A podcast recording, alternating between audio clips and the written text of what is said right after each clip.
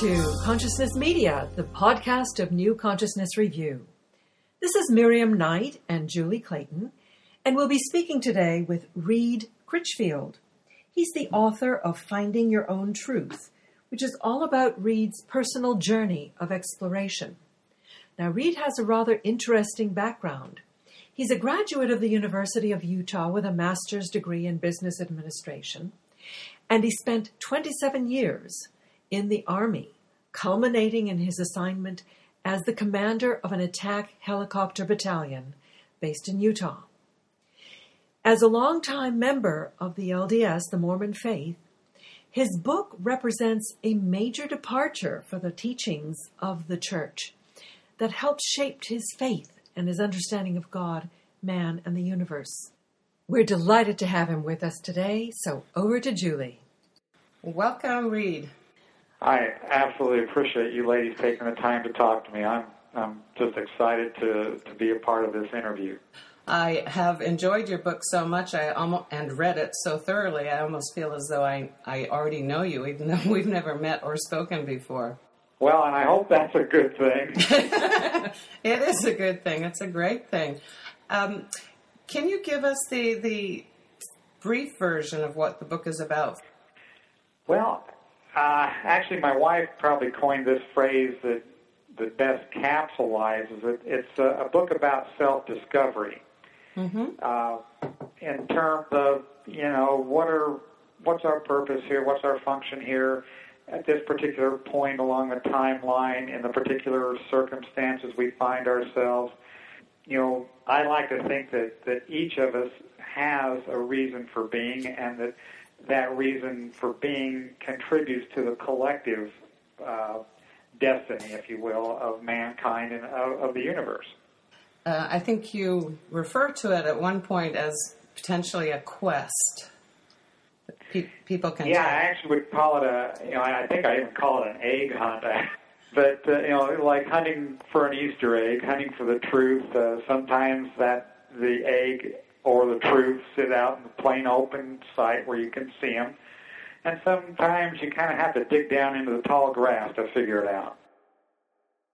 This book that you have written seems to be almost incongruent from where where you've come from and, and what your history sort of reveals, what we typically think of people who are um, in the military and have that uh, sort of military mindset. Can you can you speak to a little bit about that? Well, and I um, I come from a background where I'm, I'm very much a linear thinker, and and I spent a, I, I would spend a lot of time planning things, and it was all you know in the military. You know, we deal with concrete things. I mean, we want good battlefield intelligence. We want we want to know what the weather's going to be like, you know, and et cetera, et cetera. Right. Uh, we want to know the strength of, you know, of the enemy and those kinds of things. And then to, to move from that particular arena where I spent 27 years to talking about such things as intuition, let's say, or, or reincarnation, or, you know, things that are you know, well, I, I guess I'd put him in the New Age category in a sense. Although when you look at something like uh, uh, reincarnation, it's been around and is a predominant part of, of most major religions in the world. Uh, to include uh, up until about 553 AD, that included Christianity. Um, and so it is a, a, to me, it's a dramatic departure. Um, and it's one that uh, I guess you know I use the, the personal truth that we learn best what we learn hardest, mm.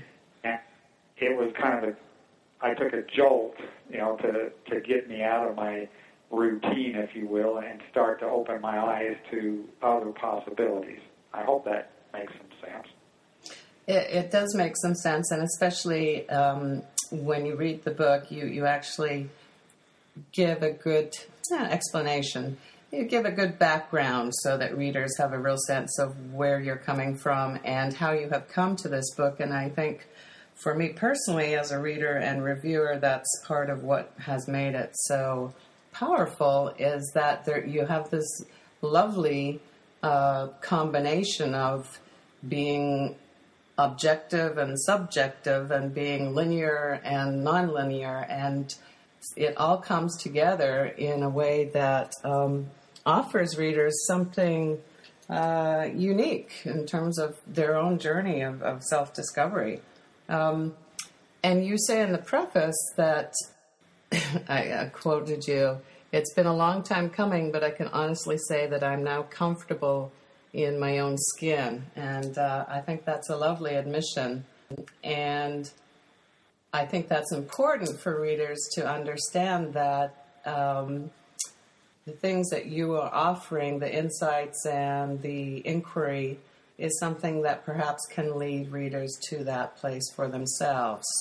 Um, would you agree with that? Absolutely. Uh, you know, I think you may have just kind of hit on, on what the book is really all about. Is I don't pretend to have the answers, and I tell you that. Mm-hmm. But, but I, oh, I'm sorry. Yes, go ahead. Oh, anyway, I don't pretend I have the answers for every person. Um, but what I would do try to share is ways for that for the individual to find their own answers. You know, it's not like I, I've solved the mystery of life or anything of that nature. oh darn! but I feel like I have a better handle on my own life, and and I think through the efforts I went through to get there, I can at least share some of that uh, some of that guidance, if you will, on how people can find their own path. Um, because it's not a one size fits all in terms of how you find peace and happiness.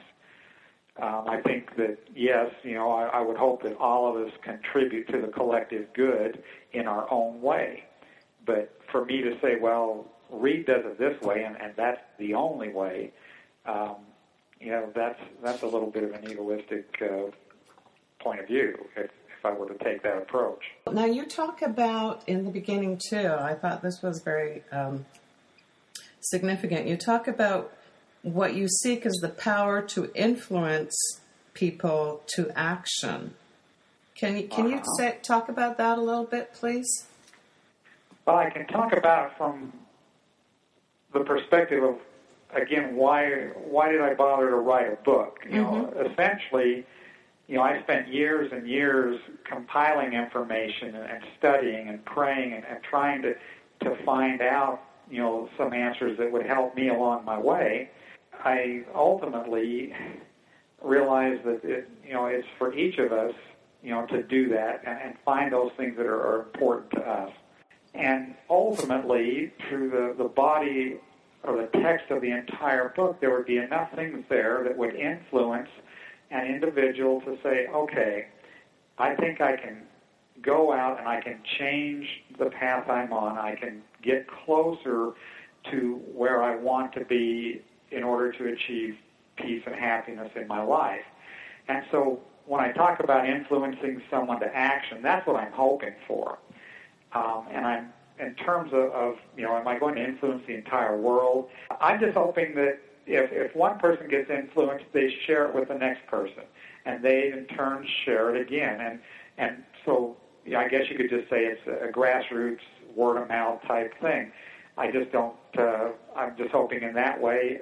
And I, honestly, if if I get one person, if I help one person, I'm going to feel good about that. I'm hoping to get people to look at well, what's important in the big picture, and how do I fit into that?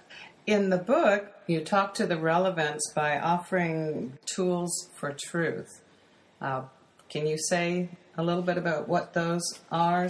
Absolutely, um, and that's kind of an interesting issue. I've had, uh, as I have some reviews done early on, I had some people say, you know, you're you're you're covering way too much here. It seems like you could make several books out of this one if you, you know, if you really wanted to. You know, and and if if my purpose was to try and sell more books, that's probably, you know, a way to look at it. But but actually, what I was trying to do by including these what I call appendices or tools of truth is to if I'm going to tell you, well, meditation is something that you should try, it can help bring you closer to God. It can help clarify your mind, you know, on on any issue you want to try and, and resolve, I ought to give you something that helps you know what to do to, to properly meditate. I don't claim to be an expert. As a matter of fact, that particular appendix, um, I got permission to reprint from an individual who did some graduate work, of, you know, about meditation. You know, and so I pulled that in. And same thing with you know talking about your physical health. Um, I bring in you know material that helps you be able to to uh, you know take better care of your body. You know, again, I'm not a doctor, and I tell you that right up front. But I'm at least pulling information from experts so that you can peruse it and hopefully use it. Does that make sense? Yes, I found that it was actually, I enjoyed the variety of uh, tools that you offer, um, and I enjoyed the self reflection that they invited for me. I'm wondering how your Mormon upbringing has influenced uh, your writing of this book. Uh, a catch 22 in, in the sense of, you know, I, I began to have some doubts about some of, of the teachings of the Mormon religion. And in fact, I tell you right up front that I don't necessarily feel like I'm a mainstream Christian um, because I feel like that there's we've lost sight of the crux of Christ's teaching. You know, for me, the the one Christ taught us about relationships. He taught us, and really the the answer was unconditional love, um, and and not that you know. I mean, there's definitely the Mormon Church teaches of Christ and, and the message, but I just feel like we've we've all kind of yeah, we, we say that and we give it lip service, but we don't really put that kind of thing into action. We don't try to, to be loving towards our fellow man as much as I think we need to be in order for us to take charge of our environment and of the conditions under which we're living on earth at this particular point. Um, and so being LDS uh, or Mormon, you know, it kind of, um, it just got me to, to think. And, and as I come across ideas that I couldn't quite agree with, at first, because I, I, I so wanted to, to have the quote unquote testimony that, that Mormons strive for. I kind of brush those in the back of, of my mind and say I'll get to those later. Right now, I don't want them to detract from what I'm trying to do. Well, ultimately, I just I just couldn't get that testimony, and I had to just say there's something greater than what I'm getting here. And uh, but I do feel like who I am today is in large part because of the time I spent as a Mormon. Um, you know, and, and I don't, and I, I hope that's a good thing in terms of you know ideas of honesty, integrity, hard work, um, you know, love of family, and those kinds of principles and values. There are many scholars uh, currently who believe that we are moving toward uh, a universal religion, a universal spirituality, one that embodies the best of everything. And I would hope that for us. I, I think that's something that will help us tremendously. Uh, you know, I mean, a lot of people are thinking that and, and saying, you know, we are becoming, as a race, as the human race, we are moving more towards spirituality than we have ever, you know, more so than we've ever been. Reed, it's Miriam. Do you think that other people in the military are having a similar kind of awakening? Well, that's a good question from the standpoint uh, on the surface. You know, I'm I'm a little skeptical about that because you know that's how you're bred. You know, uh-huh. to think a certain way and to act a certain way. Although I will tell you, the individual that I used as I guess I'd say as my editor when I started was a fellow uh, military officer, somebody who I'd known over a number of years. And, and the reason I used him, though, was I felt like he was searching for many of the things I was. So if he read this and said to me, Reed, I, you know, I don't understand what you're getting at. It doesn't make sense. You know, then I, I would know maybe I was going the wrong way. And he actually did help me correct a few uh, few things along the way. But by and large, he was very supportive. Um, and in fact, uh, I guess I could share, you know, on the hard copy of, of my book, it it quotes him as one of the reviewers. But what he says is, uh, you know, that I suppose the highest compliment I could pay you is not that I'm better informed, or that you have assembled an impressive amount of well-researched information, but rather that I'm a better person for having read the book. Um, and so there is a military person saying, yeah, I, I see what you're talking about, and I can, you know, I can grasp it and I can uh, relate to it. Well, I can't think of a bigger compliment. So well done, Reed. How has your relationship with God changed? Well, primarily, it's going to it's a matter of my understanding of God, and, and and I'll explain this in the book. I think I go through this a little bit, but for the longest time, I could get down on my knees and I could say a prayer. Um, I would even maybe linger, you know, hoping to receive an answer. And uh, you know, sometimes I, I think what we all tend to do is we have a predisposition of, well, here's the answer I want, or here's the answer I think I need, and so we're looking for that. And meanwhile, the answer may come, you know, from another direction, and we either don't catch it, or we don't realize that there's the answer.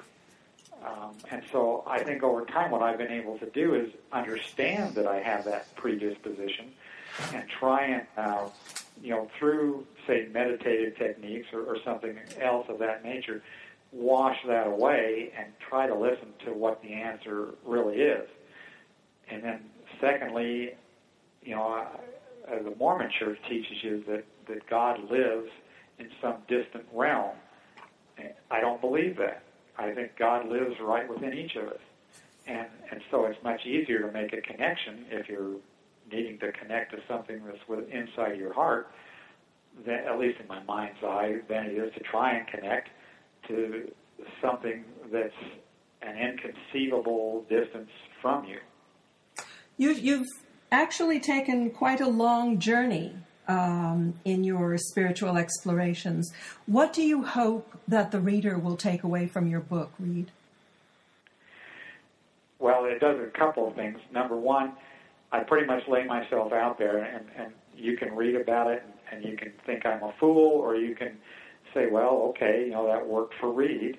Um, maybe I can do something that'll work for me. In other words, you know, I'm just one person trying to figure, you know, some things out some things I have figured out, some things I'm still working on.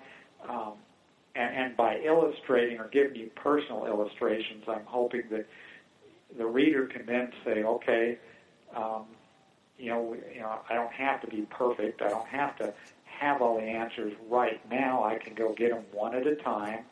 I just need to, you know, keep working on it, keep working on those things that are important to me, and ultimately, those things that help me achieve a degree of peace and harmony and happiness, you know, they, they could be, you know, the same or at least very similar to the ones that help you, but they don't have to be. That's a great answer. Great answer, Reed. And I am so pleased that you were able to share um, so much with us today in, in such a candid way. And I do hope that other people will enjoy finding their own truth by reading your book, Finding Your Own Truth. So, thank you again. And if people want to learn more about you, they can check out your blog at pirate6, the numeral 6, dash your own truth dot blogspot.com, or they can email you at reedcritchfield at yahoo.com. That's R E E D C R I T C H F I E L D at yahoo.com. This has been Miriam Knight and Julie Clayton from New Consciousness Review at ncreview.com. Won't you join us next time? Goodbye.